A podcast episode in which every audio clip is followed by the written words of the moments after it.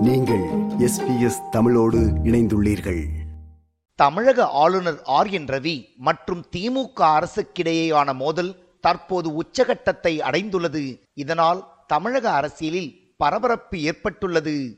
இந்த செய்தியின் பின்னணி என்னவென்றால் தமிழக ஆளுநராக ஆர் என் ரவி பொறுப்பேற்றது முதல் திமுக அரசு மற்றும் அவருக்கிடையேயான உறவு சுமூகமானதாக இல்லை. ஆளுநர் ஆர் என் ரவி திமுக அரசுக்கு எதிராக பல்வேறு கருத்துக்களை தெரிவித்து சர்ச்சைகளை ஏற்படுத்தினார். இதேபோல் முதலமைச்சர் ஸ்டாலின் மற்றும் திமுகவின் தலைவர்களும் ஆளுநருக்கு பல்வேறு கண்டனங்களை தெரிவித்து வந்தனர். அது மட்டுமல்லாமல் திமுகவின் கூட்டணி கட்சி தலைவர்களும் ஆளுநரை மாற்ற வேண்டுமென்று தொடர்ச்சியாக வலியுறுத்தி வந்தனர். இது போன்ற சூழ்நிலையில் தமிழக சட்டசபையின் கூட்டத்தொடர் நேற்று முன்தினம் தொடங்கியது. இந்த கூட்டத்தொடரில் ஆளுநர் ஆர் என் ரவி தனது உரையை வாசித்தார்.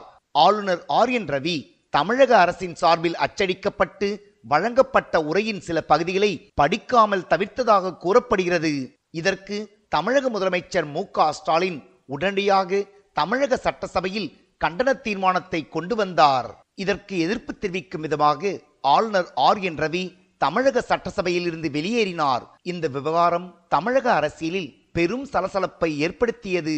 இந்த சம்பவம் குறித்து தமிழக ஆளுநர் மாளிகை சார்பில் விளக்கமும் அளிக்கப்பட்டது. அந்த விளக்கத்தில் ஆளுநருக்கு எதிராக தீர்மானம் கொண்டு வந்தது சபை மரபை மீறிய செயல் என்றும் ஆளுநர் பேச்சை அவை குறிப்பிலிருந்து நீக்குவது தீவிரவாத பொருள் என்று தெரிவிக்கப்பட்டிருந்தது.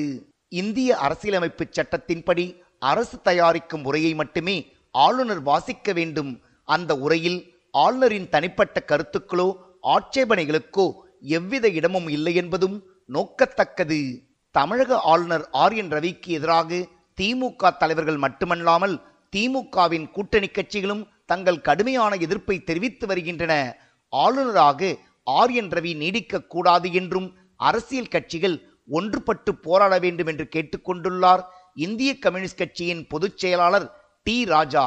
தமிழ்நாட்டின் ஆளுநராக இருக்கிற திரு.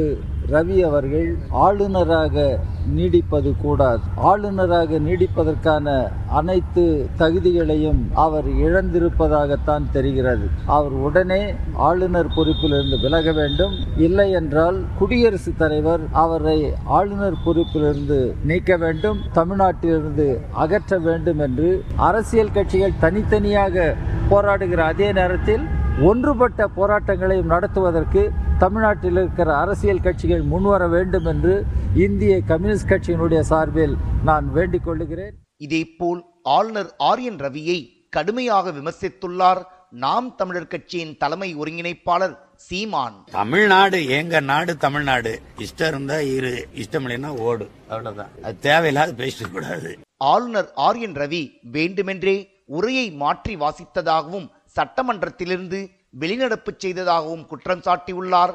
விடுதலை சித்தைகள் கட்சியின் தலைவர் தொல் திருமாவளவன்.